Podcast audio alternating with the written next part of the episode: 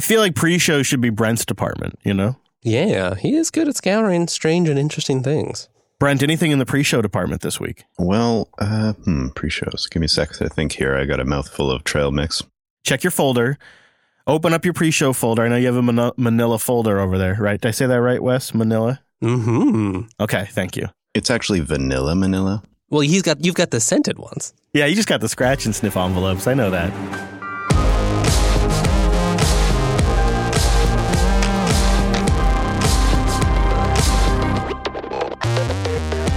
Hello, friends, and welcome into your weekly Linux talk show. My name is Chris. My name is Wes. Hello, Wes. 374 is brought to you by the all new A Cloud Guru, the leader in learning for cloud Linux and other modern tech skills. Hundreds of courses, thousands of hands on labs. Get certified, get hired, get learning at cloudguru.com. Wes, today on the show, it's one of those where we adventure out into the server garage and we attempt to do something that we probably should have taken a few more precautions before we even got started. That's for sure. I mean, it was a while ago on the show, a few weeks back. We have updated people on our setup with Nextcloud. It was a question that came into the show 362 of this podcast. So it's been a little bit. We revealed how much we were spending per month, and I think people were shocked. And so we set out on a mission to tighten that up by quite a bit and uh, update, reconfigure, and maybe come up with the damn near most perfect Nextcloud setup I've ever seen. That is fairly bulletproof, it's portable, and um, something we're going to recommend in a little bit. But we have a lot to do before we get there, including some community news that I'm very excited about. So, to help us analyze all of this, it is our team of experts. Time appropriate greeting, Virtual Lug. Hello. Hello, hello. What, what? Howdy. that was a good one. Hey, you know, 22 strong this week. We've had more, but I think maybe one of the better intros there. So, hello, everybody. Thanks for being here with us today. Why don't we start with a little KDE news? Because it's been a while since we've talked about the Plasma desktop. Too long. The excellent Plasma desktop and KDE developers for more than a year have been working to evolve the default Breeze theme, which that work is being done by the KDE Visual Design Group, and it's finally paying off with an initial Breeze evolution. Yeah, Breeze Evolution is a modest refresh to the UI. So far, various subtle changes have landed around window shadows, sidebars, and color alterations. More work on Breeze Evolution will continue leading up to its debut in KDE Plasma 5.21. Ooh, I look forward to that. Also happening is some work on KWin's Wayland Virtual Keyboard, which now, get ready for this, supports GTK applications. Bet you didn't think that's what I was going to say. Ooh, that's neat. Yeah. We'll have a link to the blog post uh, by uh, Nate, who we've had on the show before, that covers this and a bunch of other really cool stuff coming to the next update in KDE. It's such a nice, solid performer these days. And I think we have slipped into a mistake of not talking about it very much. And so we wanted to right that wrong with kind of some really thought provoking KDE discussion that came out of Akademy 2020. Oh, yes, at that annual KDE conference, of course, held virtually this year, KDE developer Nate Graham delivered a talk entitled Visions of the Future about the possible future of KDE on commercial products. Subtitled Plasma Sold on Retail Hardware. Lots of it. The session concentrated on ways to make KDE applications and also the Plasma desktop the default environment on hardware sold to the general public. The proposal includes creating an official KDE distribution with a hardware certification program and directly paying developers. Yeah, there's also another bombshell in here, and I got some audio from the event, but we'll also link to the entire YouTube video. Graham started by giving some context. The ideas that were to be presented was a follow up on the entire KDE accessibility and productivity goals that we talked to him about in 2017. And one of the objectives was to get Plasma and KDE applications ready to work on all kinds of hardware. Well, Graham thinks that this has been achieved, and now it's time to move to the next step for KDE. And that is creating an official KDE operating system. I think what that next thing is, is to create an official KDE OS. So you might ask, why would we want to do this? Um, well, the simplest reason is we have to if we want a direct relationship with hardware vendors, um, because that's what they need. They need an OS, and that means working with distro partners, or it means having our own OS. And we love our distro partners. Uh, I do too, but having our own OS allows us to have our own relationship with them. And thankfully, we already have one. Uh, that OS is Neon. Uh, unfortunately, Neon is is a bit of a halfway product. Um, it's mostly designed to showcase KDE software. Non KDE software can be very outdated and is not necessarily guaranteed to work. It has a very small development team, and uh, most puzzlingly, we don't admit that KDE Neon is an OS in our own messaging. On the other hand, KDE Neon is indeed enough of an OS that the Slimbook people ship it on their hardware. And lots and lots of people use it as their daily driver on their own computers, uh, including my wife. She loves it. It's really great. So I think it's time for us to finally admit that Neon is a real OS and treat it as such. We can say that it's what we believe the reference implementation of KDE software ought to look like and promote it accordingly. You know, just clean up our messaging a little bit. Minimec, this sounds similar to an initiative by the GNOME folks, doesn't it? Yeah, it, indeed it does. I mean, it was years ago that GNOME developers wanted to, to create a GNOME OS because they thought that they would be just good to have a, its own OS, but never appeared. Well, they're still kind of working on it. I heard them talking about it at this year's GUADEC, so it may still be coming. There are ISOs out there. This does make me think sometimes when we talk about this, you know, we lament default settings, at least occasionally and historically in some of these big desktop environments. And I wonder if some more of this vertical integration, actually more, you know, more fully shipping something that's considered an OS, I wonder if that will have any impact. You know, I'm sitting here right now reading this news off of a machine running KDE Neon. I mean, Wes, do you have even the foggiest guess of how old this install is? Older than 2018, maybe 2017? No, no. It's getting close to three years, I'd say, at least. It's a pretty solid desktop. As a pretty happy KDE Neon user, I kind of wondered, well, what would a more official KDE Neon look like? And Nate has thoughts on that as well. First of all, it would have the latest kernels in it for hardware enablement purposes. It would probably have a, a, method to have newer kernels in it than even its parent OS Ubuntu does. It would have more up to date third party apps. Uh, if not from the repos, then maybe from Flatpak or Snap or one of these generally new generation uh, app deployment mechanisms that we support. It would have a lot more development resources too. And this is sort of a call to action here. I think if you want to make this happen, uh, please please go ahead and help out. Um, there's also the possibility that in case Neon's Ubuntu base ever proves unsuitable for some reason, it could be rebased on another OS. I, I think we can be fairly agnostic about that. And generally, our new Neon-based KDE OS would just be more awesome in every way. That's that's what I think is the most important thing about it. I don't know about that new base OS. I really appreciate that it's based on Ubuntu. Actually, I think Nate's a big OpenSUSE Leap fan, uh, so I, I understand. Uh, but I I think that'd be really something if the project started being just a little more upfront. Yeah, this is actually the official OS, and this is what our developers are using and targeting, and this is what we're working with hardware providers. And Nate also talked about a hardware certification program that would sort of go along with this. And so there's several official goals I think that they would foresee with an actual KDE OS. I think the end result of this would be pretty beneficial for us because we would be able to work directly with hardware vendors in in a better way. Having Neon has already allowed us to do this, and I think it's important that we continue to improve that offering so that we can improve our ability to work with hardware vendors.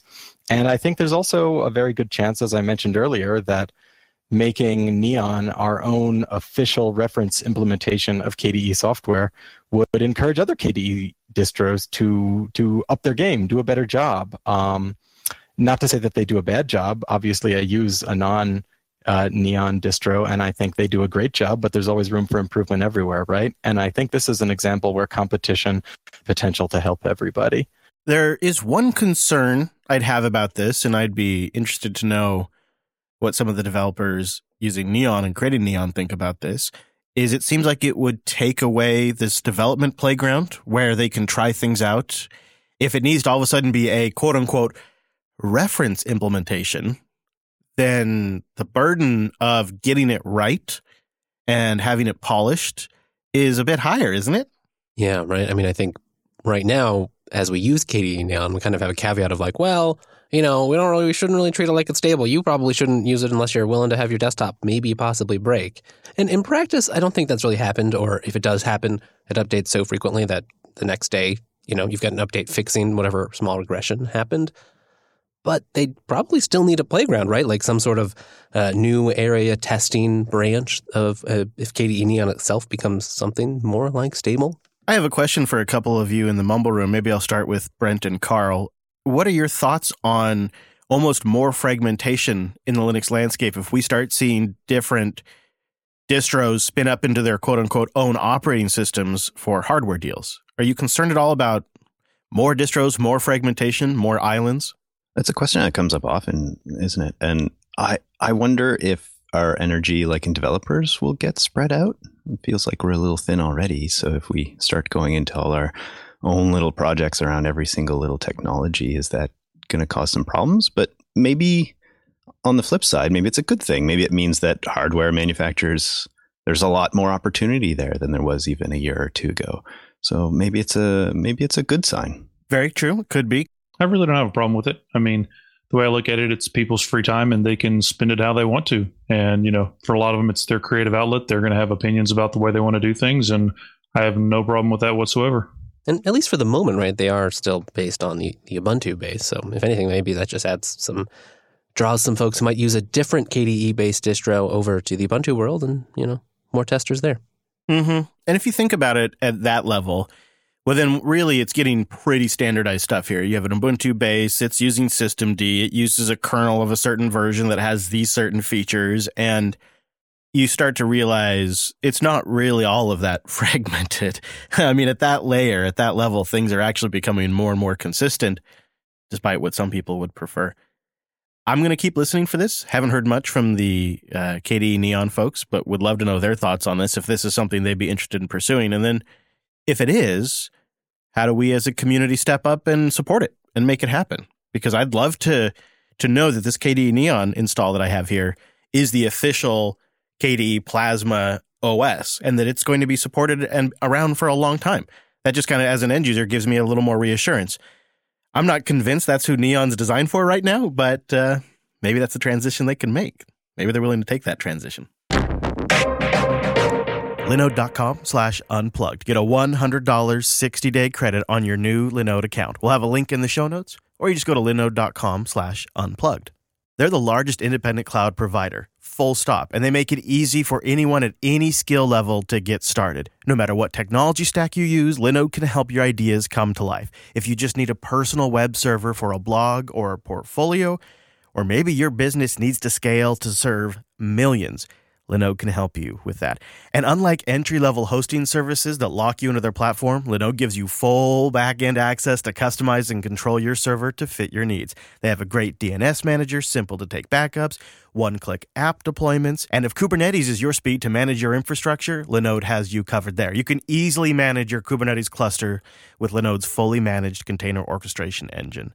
Also, a great way to learn. If you want to learn cybersecurity or practice something before you have to do it in production, Linode has some great options there at great price points. But one of the things that I encourage you to look into is their S3 compatible object storage. If you're not familiar, object storage is essentially an easy way for you to store and access data in the cloud without having to run a front end file server. It's perfect for data that doesn't change regularly. This is where we use it all the time for show assets that are essentially static. And once something is up in their S3 compatible object storage, it's really easy to get a URL and share that file if you want, or maybe even use something like that to power a static website. We use Linode's powerful virtual servers to run our infrastructure. Our Matrix server, our encoding server, our new Nextcloud server, all of it's on Linode. My personal servers are on Linode. Linode started in 2003 as one of the first companies to even get into what is now known as cloud computing, three years before AWS. Go check it out, see what I've been raving about, and support one of our sponsors who's made our transition to independence possible. Linode.com slash unplugged. Thanks to Linode for sponsoring this show, and thanks to everyone who supports our sponsors out there. Linode.com slash unplugged. So let's talk a little more hardware. This got me thinking. This week, NVIDIA unveiled a Raspberry Pi competitor we've got hardware on the brain. And so I, I kind of wanted to just chat about this with you guys. And just in time, a wild Mr. Drew has snuck into the studio. Hello, Drew. Hello, Chris. Good to have you here. You know the state of disarray that our hardware is slowly devolving into here in the studio. It's all reached like the five year mark or something like that since we built it, or maybe four year. I'm not sure. It runs 24 7. So in computer years, it's a lot. And Wes and I spent some time this weekend racking our brains on uh, how to really kind of attack this problem and figure out like should we should we build it differently? Should we say break the system up into six or seven individual components? Or should we consolidate it down into one really super powerful rig? I mean we've kicked around all the different scenarios and listener of the show mike f has sent us some hardware recently which is still coming it's still inbound Wes there's still more. Oh boy. Yeah and one of the things he sent us is a batch like a lot of Pine 64 one gigabyte small boards. You know, ones that are closer to the Raspberry Pi. They have the GPIO ports.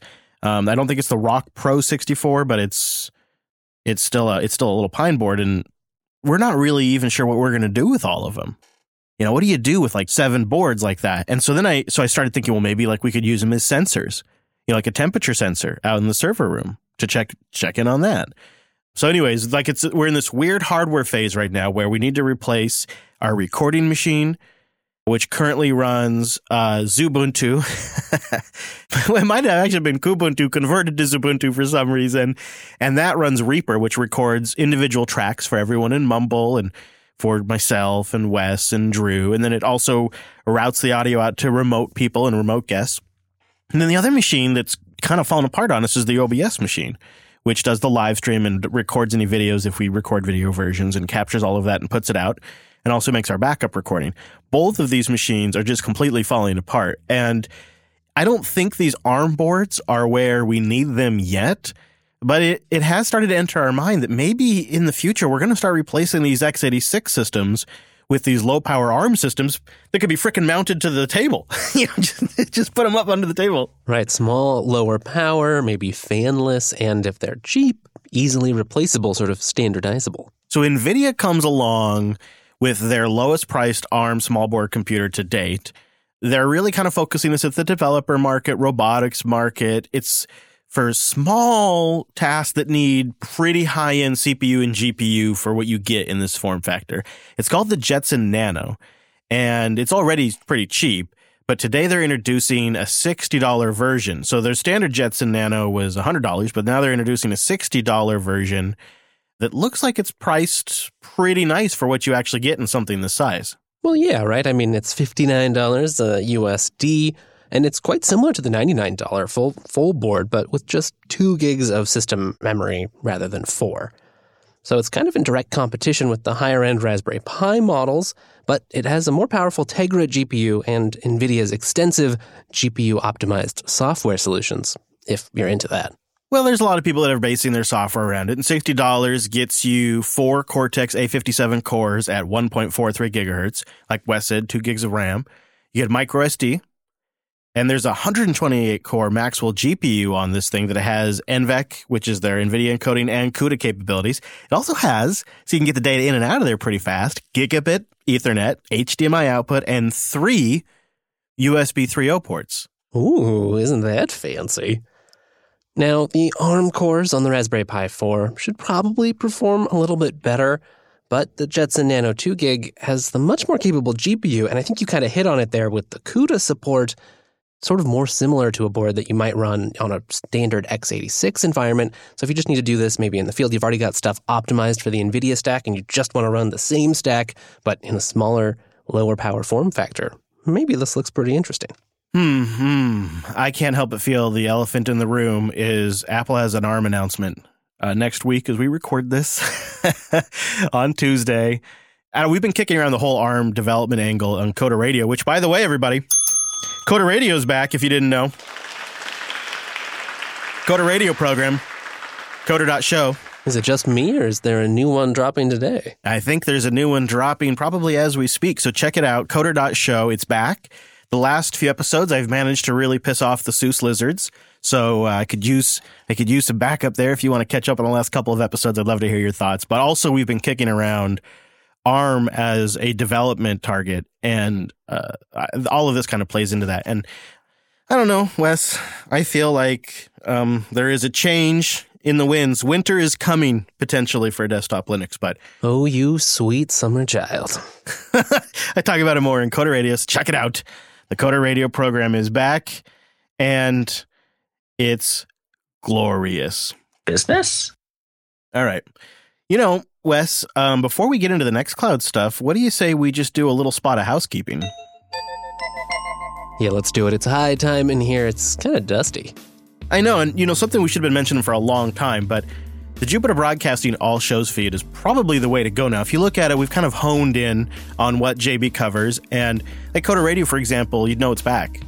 It's in the All Shows feed, and there are things in the works, so you don't want to miss anything new. The All Shows feed, you can just search for all Jupiter Broadcasting shows in your podcast client, or there is a link. Why waste all that time subscribing individually when it's a one stop shop? Also, now that Jupiter Broadcasting is independent again, we are looking for some sponsors. If you're looking to reach the perfect audience, you know, if you're out there, you know this is a great audience to reach.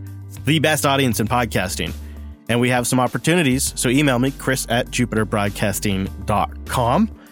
And you may notice here on the old uh, Linux Unplugged show, we try to keep the politics out. This is a technology area, but it is political season in the States. So it's never been a better time to check out Unfilter, unfilter.show. It's not part of Jupiter Broadcasting, so we don't talk about it here, but it is up and cranking to cover the people's history in real time. I'm doing live streams for each of the debates. They start 30 minutes before the debates. And of course, we'll do a live stream for the election night itself. All of that, unfilter.show. Check it out. It's back weekly, and um, I think better than ever. Thanks everybody who also has already joined over there and been h- hanging out with me in the Discord. That was a lot of fun. We did the last debate. We're going to do it again. And that's one of the nice things. I like the setup. I just decided JB, you know, it's to it's got its focus and we're not to bring all of that stuff into it. So we don't that way we don't have to talk about it in the shows. We have a spot for it. All the politics, all of the world news, all of that. Unfilter.show. Go check it out. Okay, so we we had a bit of a Nextcloud conundrum. Uh, pretty quickly, our monthly storage bill was getting close to four hundred dollars a month, and it's a pretty essential tool. It's how we pass around all of our raw recordings, how we pass around our finished recordings. It's where we store our assets for things like, well, things like jingles, like that housekeeping jingle. They're all stored in Nextcloud. Yeah, it's really integrated into the workflow at this point.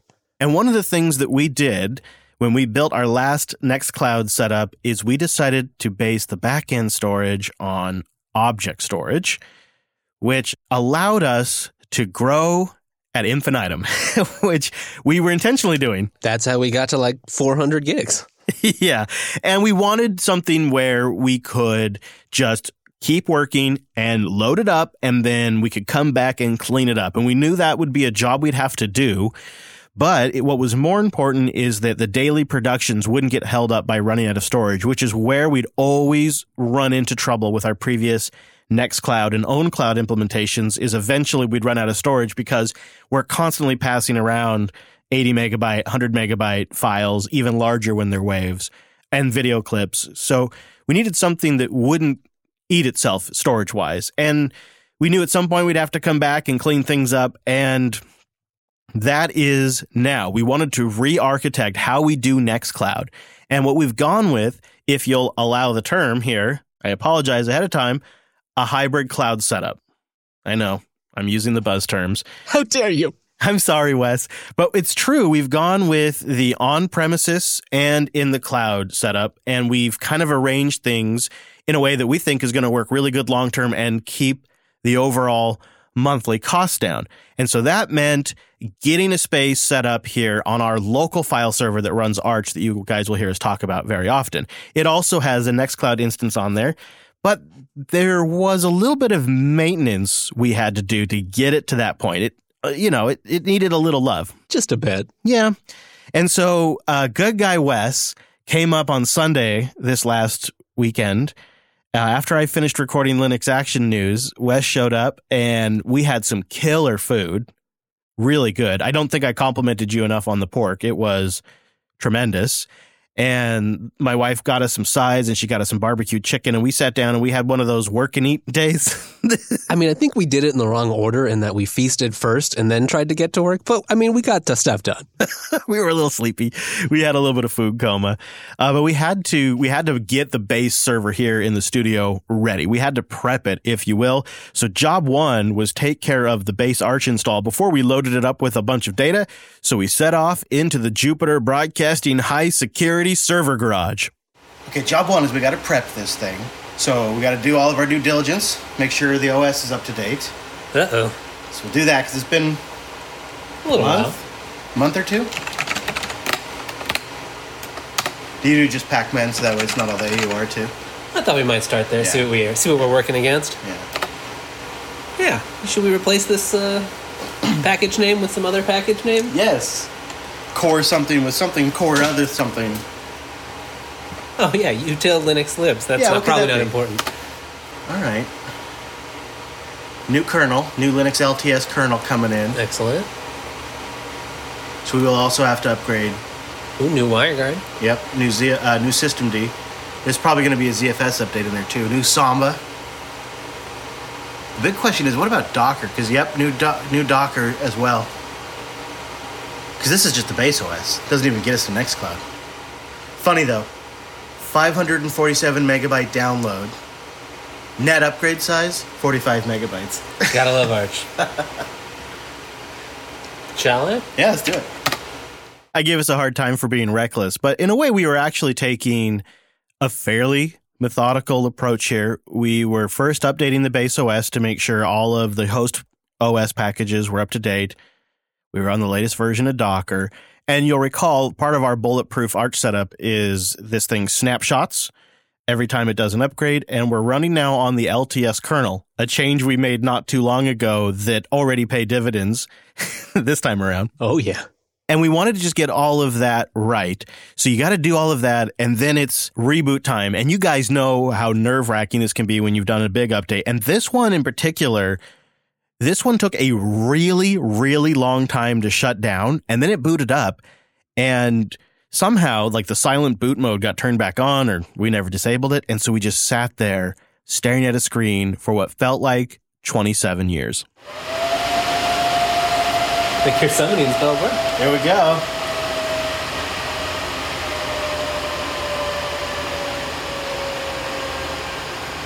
I'm reminded that this is a pretty foolproof setup we have with one major exception.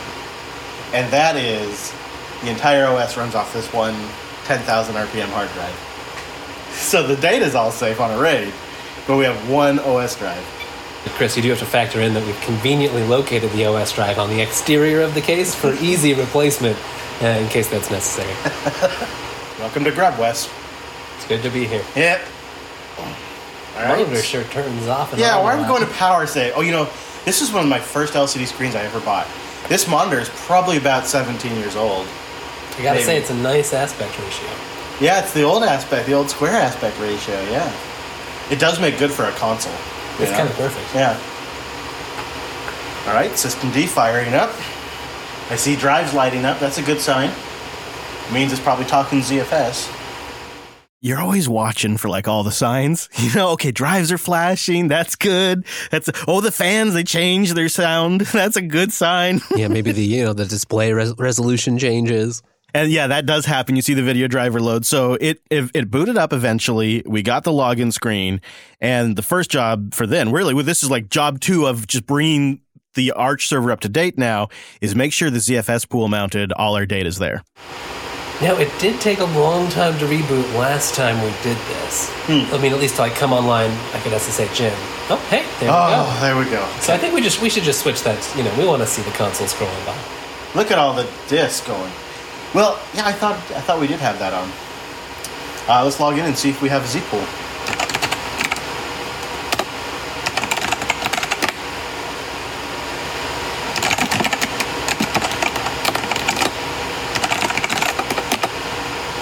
Uh, yep, everything's online. And our containers. May still be loading, actually. I think they're still loading. All right, we'll give it a minute. We'll check back. This next part, I would have messed up, Wes, if you weren't here. It was your idea that we should go kind of incrementally through the Nextcloud releases. I would have just gone whole hog to the latest version. you just love updates. I do. I just would have gone for it. But um, you had a process, you had a procedure, and we were ready to now tackle Nextcloud and get it all up to date. So that way we could have both the cloud version and our locally hosted version at the same exact version. We turn our attention to Nextcloud, which is version 17 dot something. It's a few releases behind. And we want to go hands on with this update because we want to make sure that we get this right. It appears we're going to need to go in a bit of a stepped approach. We're going to step up to version 18 and then to 19 or what how's this work Yeah, sounds like you should really only 200? go one major version at a time. At least I noticed some lines in the docs advising that. i suggest we just go all the way to current but wes wanted to be careful I know. so okay so if i understand we're going to go 17 and we're going to update to a supported version of 17 and then to the release version whatever current version that is right now Exactly. okay let's give it a go so first step is docker compose pull Yep. you have to pull a specific Yeah, we'll want to update and make sure we're grabbing the right image here. Okay so how are you going to make sure you pull the right version of this container since we're doing a pull Uh, well, they've got a list of uh, supported versions uh, up on their GitHub, a few other places in their documentation, and that includes supported Docker image releases. So we're just going to use the tag for that version. which is really just a simple update the YAML file, make sure you've specified the exact version of the image you want. And you figured that out by doing what, Wes? Oh, I just headed over to their um, Docker Hub page and they had a big list. And then they also, I mean, there's a bunch of spots in their docs and on GitHub that basically list like these are our supported releases. And then on the Docker Hub page in particular, they've got a big list of all the tags that correspond if you want to use Apache or Alpine or FPM, you know, all the various options of image flavors that they ship. They've basically got one for each of those for each of the supported versions. So go find the one that looks like the one you're already using, except a newer version, and slot that into your YAML. Yeah. And then it was just a matter of rinse and repeat. We would update the Docker compose tag, pull that version, we'd stop and start everything, and then check to see if we could log in. Take it all down, Wes. Take it all down. Shut it all down. Okay. So really, the only thing that's going to have a major update is Redis because we just said pull whatever latest version of that is. But otherwise, we've pulled tagged versions of everything. So now should just, I say, up it and leave it on the command line so we can see the output. See what happens. Yeah.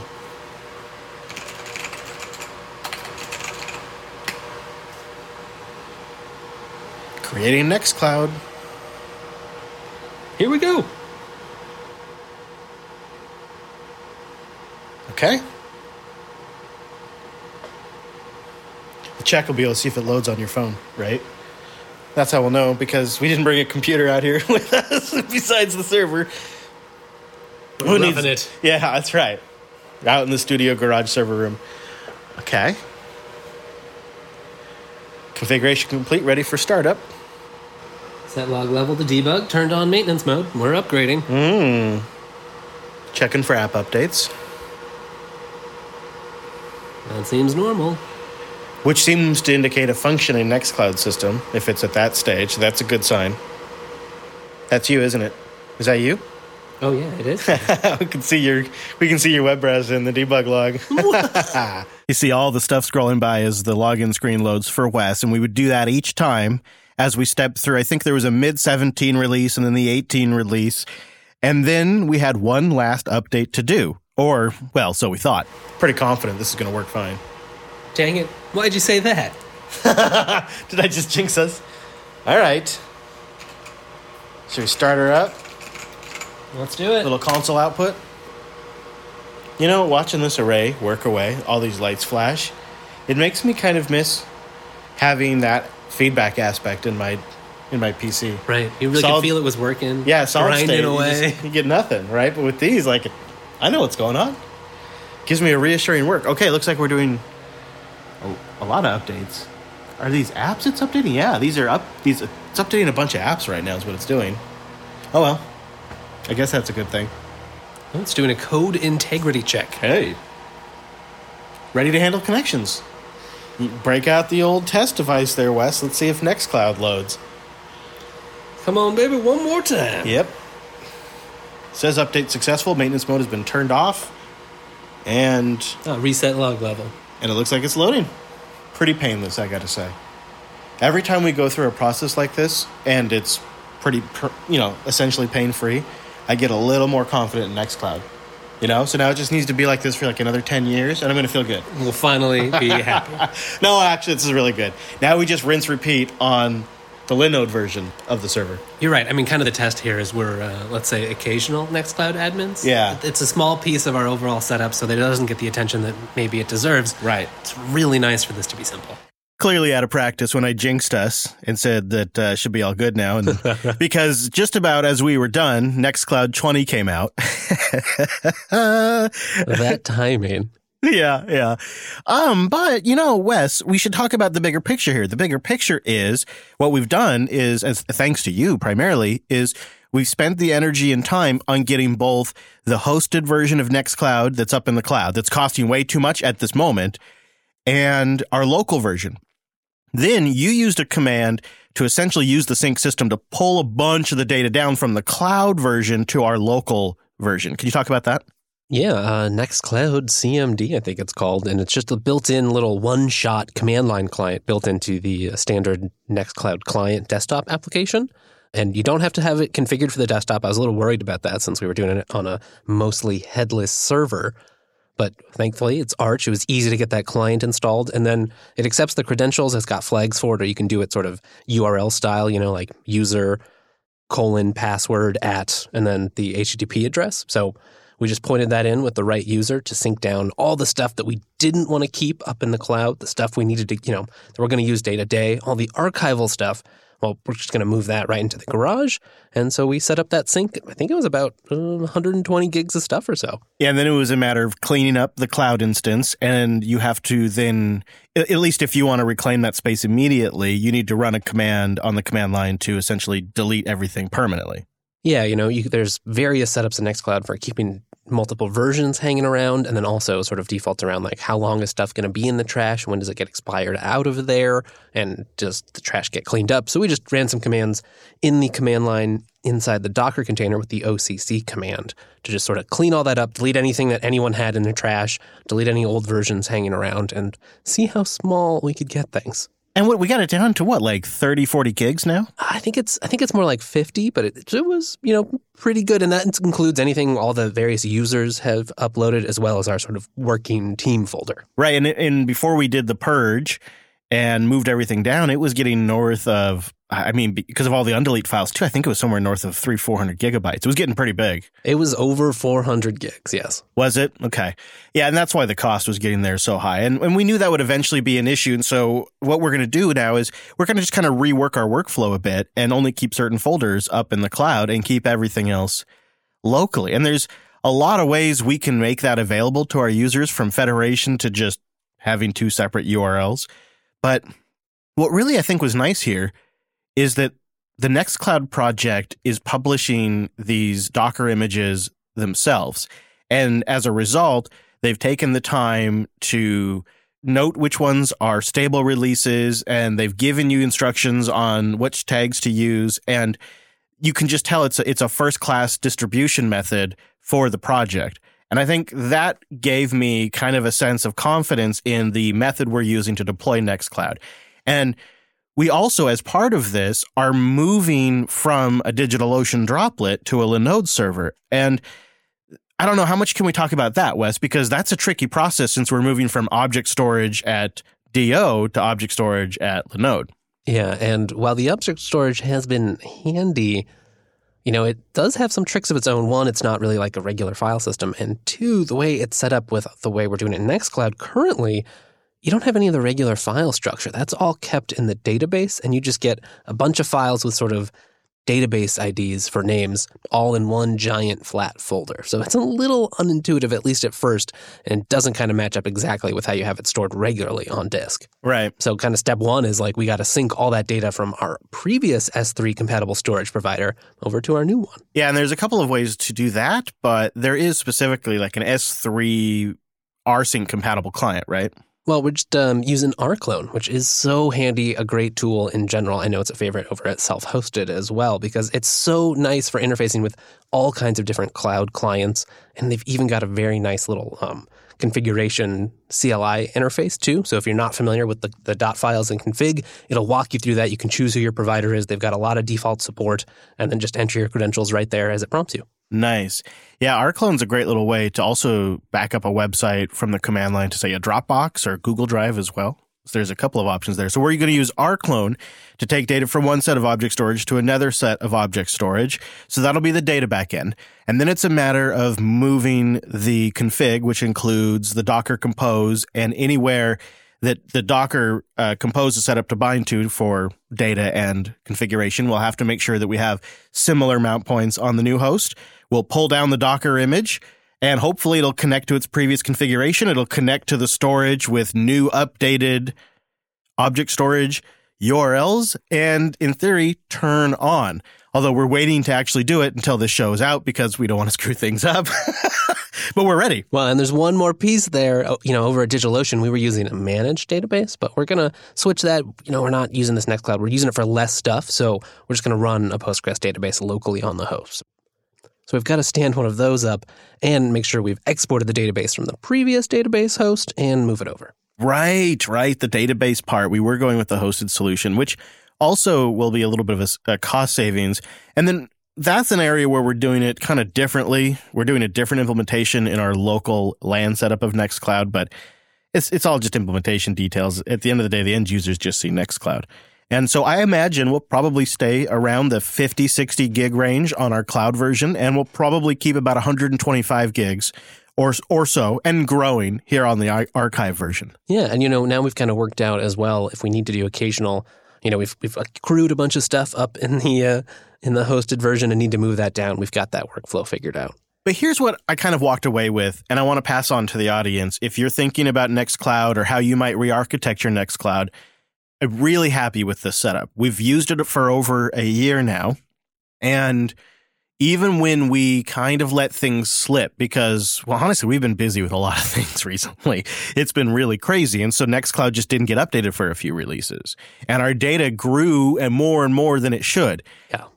And I think what I walked away with is not only did we learn how to do it better, but the setup with running Nextcloud in a container, with using object storage, with creating these two different versions with an archive version and a cloud version that is super fast and accessible to our team that works around the world. You know, that's one of the great advantages of a cloud version, but our long-term storage on a local, more cost-effective storage medium is great for archival purposes. And also the requirements of that data just aren't as extreme. You know, our editors aren't trying to download and upload those files as, pa- as fast as possible. And that, that combination, I know it sounds crazy, but two Nextcloud servers, when you're managing them via containers and your storage backend is super flexible, has been a bulletproof Nextcloud setup. We went from 17 to 17 and a half to 18 to, to 19 and now to 20 in a real, relatively problem free progression. It really wasn't very much trouble. And we have modified these Nextcloud instances. We've themed them. We've installed a fair amount of apps. We use them quite a bit. There's a lot of storage there. There's a large database to track all of it. I mean, you name it. We've put this thing through its paces. Yeah, and I mean it's been pretty darn reliable, even without us giving it as much care and attention as it might need. Which I think we touched on a little bit in the clips, which is, yeah, we're occasional Nextcloud admins. We don't use it for all of the features it has, which are a lot, impressively a lot these days. We're mostly just using it as a nice UI and some and some file syncing. But even there, you know, we can ignore it and it just keeps working. I mean, it sounds like hyperbole, but I really feel like this might be the perfect Nextcloud setup. Yeah, it is. It is pretty nice, and especially coming as the casual sort of, you know, we got to do updates, and oh gosh, we got to move this thing. It's nice not having to deal with as much miscellaneous system state. You know, it, it's at least constrained. We might not know everything about the ins and outs of how Nextcloud works, or might have forgotten it since the last time that we had to do a lot with Nextcloud. but there's a limit to how complicated it can be because it's just all containerized. So we've got container images, we've got volumes, and we've got a database, and then uh, you know a whole bunch of files. But that's it. It's just some fundamental components, and as long as we can deal with each of those, it's not that complicated. XMN in the chat room is asking, so what's the cost update now? Well, we don't really know because we went from like nearly, well, so Wes said over 400 gigs to like 40 or fi- we're going to be around 50 gigs when we're all done. I just don't really know what that cost savings is because then at the same time, we're going to transition from DO to Linode. And so there'll be a, you know, just a different pricing structure there. So we'll give you an update after we've uh, done it for a little bit. I say go forth. This is a Linux unplugged approved a setup. Boom. It does look like, you know, if we were staying at DO, it would be significantly cheaper because I think that by default, the uh, spaces are about $5 per month up to 250 gigs. So ours was going up because we'd sort of exceeded that. That's a pretty comfortable ceiling where we're at now, though. Ah, yeah. Yeah, I'm sure. I'm sure. I'm sure it would be. Uh, I want to say a big thank you to our Unplugged Core contributors. If you want to become a member of the show and get two special versions made available to you, go to unpluggedcore.com. Not only do you help keep the show independent and keep it audience focused, but we give a little thank you to you. There's two perks really for the membership. When you become a contributor, you'll get an option for two different feeds. And I guess in theory, if you're a maniac, you could subscribe to both of them. Nothing's stopping you, but I, I guess I always envisioned you'd select one of them. Feed one is a limited ad version of the show. Same full production, just no ads. Tight, sounds good, easy to listen to while you're commuting. That's a great one. If you like the show a lot, but maybe just don't love the ads, great feed. But if you have maybe a longer commute or you want more content, even if it's not always 100% on topic, uh, or you want to just feel, kind of feel like you're hanging out with the gang, we also make the full live stream available. All of our screw ups, the stuff that we cut from the show, which is sometimes actual. There's plenty. Yeah, like sometimes, you know, we try to keep the thing at a certain run length. And if I yap on too long, we cut some of that stuff. Or anybody yaps too much. We cut that, but it's in the full live stream. All our screw ups, everything that never made into the show, plus the entire pre and post show, which is basically like a never show that is like a whole nother show that never gets released. And it's just a thank you to those who help keep the show independent, keep us going. Unpluggedcore.com. Uh, we're about 60% of the way to a single sponsor, like how much we'd make from a single sponsor in the show. That's really great. I mean, I'm very happy with that. So thank you, everybody. I'd love one day to get that to 100%, maybe, and we'll just keep delivering. We'll just keep trying to earn that. So uh, maybe you change your mind if you haven't done it yet, or if you can't, we totally appreciate you just listening. Maybe take advantage of our sponsors when they work for you, or maybe share the show with somebody. We really appreciate that. We're just glad you're listening. We just appreciate you sharing the show, all of that, even if you can't contribute financially. But if you can, you can, then I think you know that this is a good investment. This is a good bet. Unpluggedcore.com. Okay, Wes, I've been promised that we have an email that presents the last text editor that we'll ever use. Should we get to it? Yeah, we probably should. Although, actually, this one came from our Telegram group, which is another place you can uh, ping us with feedback. Although, email is a little easier to sneak into the show with. Look at you. You took somebody and you put it all up into a slexy.org document here and uh, made it like an email for me. I know how much you love talking about text editors. See what I'm saying? You see, yeah, you guys see what I'm saying about this Wes, right? You see what I'm saying. All right. Well, so Jitty wrote in Telegram, lately you've been mentioning text editors and listing some picks for editors on LUP. He thinks perhaps I'm trying to replace Nano. I assure you that is not the case. he says, uh, he goes on to say, or they go on to say, I heard you praise Nano on the latest episode. Who, me? No, never. Uh, which I use uh, until I found Micro. It's probably the last terminal text editor you'll ever use. Very sane and easy to figure out with default hotkeys, syntax highlighting right out of the box, and mouse support. It's kind of what Nano should have been, and it's written in Go. I was surprised Micro didn't come up, even in conversation on LUP. Also, I should add, Micro has a hotkey that exposes a host of other very powerful options, which basically gives you a cross between Vim and Nano overall.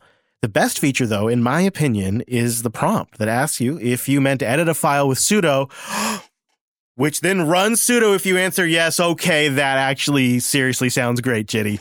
Syntax highlighting, key combos similar to Nano and Vim, and that problem where I am, I edit a file that I meant to do with sudo, but I just forgot that time, and then I have to jump out is so frustrating that uh, I think I might switch to micro. Ha! Wow, good work, Jitty. You know, this does look pretty nice. There's a ton of different editors, but that it's Go means it should be fairly simple for you to get on your system and set up. And it does seem like it might be kind of a sweet spot for you, Chris, where it's got some niceties. You know, maybe you're editing a random, um, you know, a random configuration file, some YAML, something where some syntax highlighting will come in handy, but you obviously don't need all the complicated stuff in VS Code or Vim or something more full featured if it's just on a random server machine. Yeah, especially if you need something that's on the command line. Um, you want to take a shot at the pronunciation of this next one? You know, I think that's Rain writing to us about the next generation of Linux users. Yeah, Rain writes in the previous episode 372, you talked about the distro Triforce and the next generation of Linux users. Happily enough, I am one of them. So I thought I'd write in. What a great idea.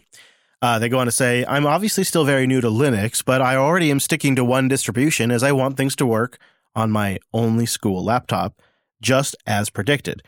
During the show, um, which they say it was already quite difficult to convince my parents to let me use Linux, by the way, but I, am currently using Fedora, uh, and I like the idea of dependencies thoroughly being checked.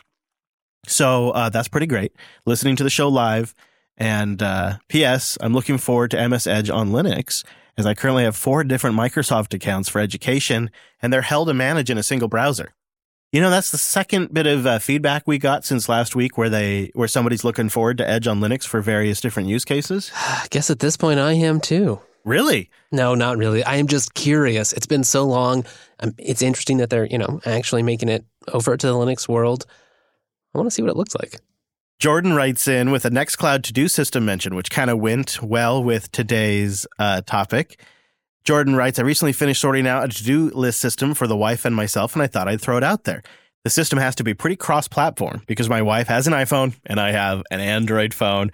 And while we both use Ubuntu on our laptops, I primarily use an iMac at work. Oh, and well, I have a PinePhone, a PineTab, and a Pinebook Pro, so, you know, I'm kind of all over the place, and I like to get work done on those too. The actual functionality we need out of such a system is really quite minimal. I think shared grocery list and, you know, a couple items with some due dates. Other characteristics are open source, integration with the operating system, and, well, no more web apps if possible. Nextcloud's CalDAV based task apps fills out these requirements nicely.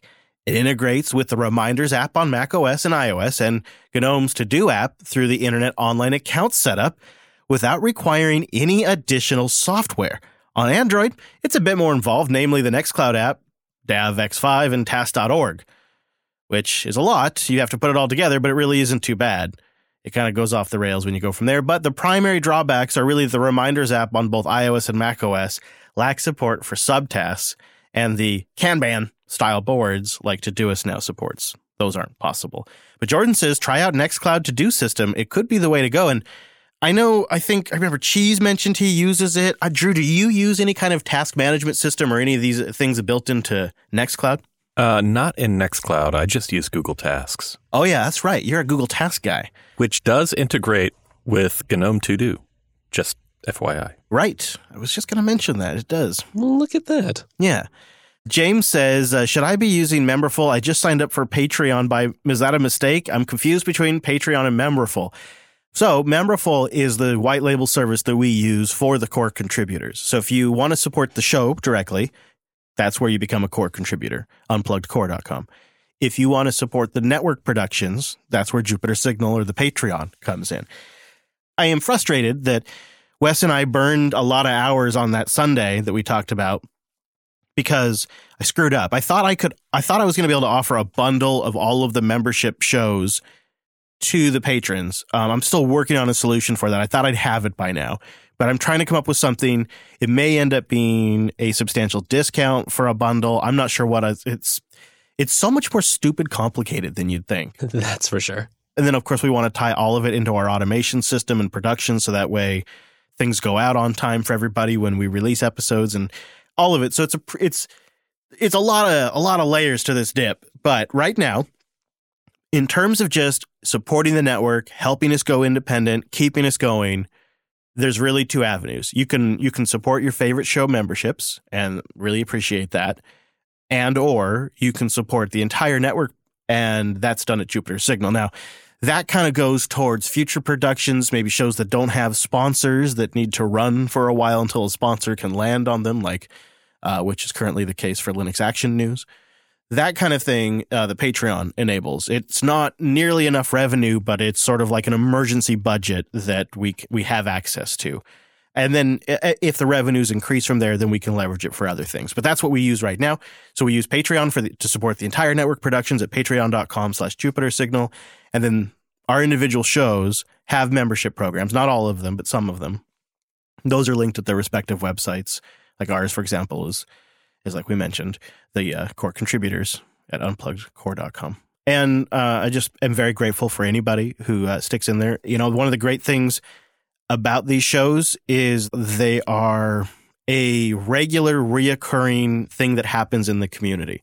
You know, you can set your watch to them, and it allows for like minded people to come together and talk about something that has only really gotten better, right? And 2020 has has brought a lot of bad things, but Linux and open source and free software is all still pretty great. And we really have a pretty smart, sharp, welcoming community. And so it's not just keeping the shows going, but it's also about creating that welcoming community for everyone and the rallying around that. And you know, it's been a wild year. so I just really appreciate everybody's support. it's really been something, Wes. Um, why don't we do one pick and then we get the heck out of here? What do you say? Oh boy, throwing a wild pick out there. All right, what do you like? Well, I know you've been talking about this file converter pick. You kind of were hemming and hawing that that didn't get picked last time. Should we throw that one out there? Yeah, okay. File converter. You know, this is interesting because it's something we don't talk about on this show very much, but sneaks into Coder Radio uh, and that's our friend WebAssembly. Someone took FFmpeg, compiled it with WebAssembly, and stuck it up on the web for you to use. FileConverter.digital. You upload your file, then you select your conversion type, and then they're just throwing CPU power at this, and it converts to a lot of stuff. This must be up on GitHub, right? Like we could grab this and host it ourselves, possibly. Well, that's a good idea. Yeah, because this can't last forever, but this is a great idea. It looks really clean and simple give it a go if you need to convert a quick file. Fileconverter.digital. It's been a while since we've had a website pick. Pow, Wes Payne. Well, and it makes me think of maybe um, you know things like WebAssembly. I'm not I'm not saying it's the best approach, or uh, even saying you should use it, but it's interesting to see and take some of these you know very useful command line apps that you might otherwise have to go spin up a Linux server, learn how to use from the command line, and instead just ship them right to the browser. Well, you can find me on the social medias if you like. I'm at Chris LAS. I don't tweet a lot, but I do try to read everybody who tweets at me and reply to darn near all of them. I'm on Twitter at Chris LAS as well, or you can email me, Chris at JupiterBroadcasting.com.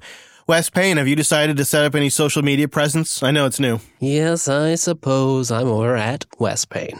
Well, there you go. Breaking news, ladies and gentlemen. And uh, Drew, what about you over there at Drew at Doom still? Drew of Doom on Twitter. You got it. Ha ha. Well done, sir. Proud of you. You can find our sponsor, a Cloud Guru, on social media as well. YouTube.com, Twitter, or Facebook. They're just at a slash Cloud Guru. We'd love to have you join us live next Tuesday. The show starts at noon Pacific, 3 p.m. Eastern. You can convert that to your time at jupiterbroadcasting.com slash calendar. It uses the high-tech power of a Google Calendar embed I think I did 70 years ago but it still converts it to your time and you can find us there. The show is at Linux Unplugged on Twitter if you want to get news and of course links to everything we talked about today. linuxunplugged.com slash 374.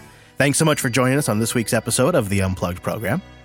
And we'll see you right back here next Tuesday.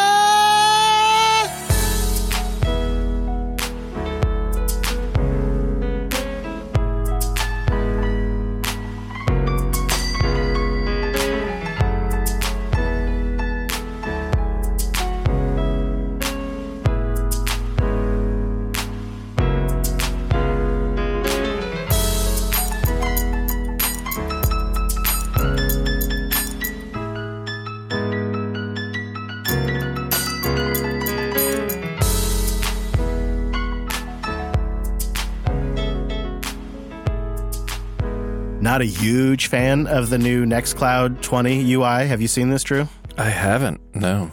It's like what would you call it? A dashboard? Go. You should probably look it up. Nextcloud 20 new. It looks like Kubernetes. oh, does it? I totally get what they're going for. And if I used like all of the features of Nextcloud, it would be kind of nice to have like an Outlook style today screen. I do think there is there is use to it, but because I primarily use it as a means of file storage, it kind of just slows me down. It kind of just kind of it's one more thing I have to dismiss. It may maybe I can turn it off. You're supposed to figure out how to actually do something in it. There are no clues, no hints about what you're supposed to do once you're in the UI. You can get past it pretty quick. You probably can turn it off. I may even be able to customize it. Uh, but for me, what I really want is, I, I know if anybody knows how to do this, is I'd like to set my home screen to be several folders deep into our into our team folder.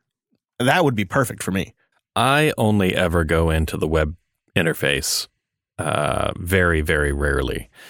Mostly because one, I'm syncing to my desktop, and two, when I need things that are in there that aren't synced, I can just log in using the GNOME interface and it's right there in my file browser. So that is a nice thing. That is another nice reason to set it up. I'm never in here, like in the web interface, unless I have to share it to somebody. Well, because the web interface sucks.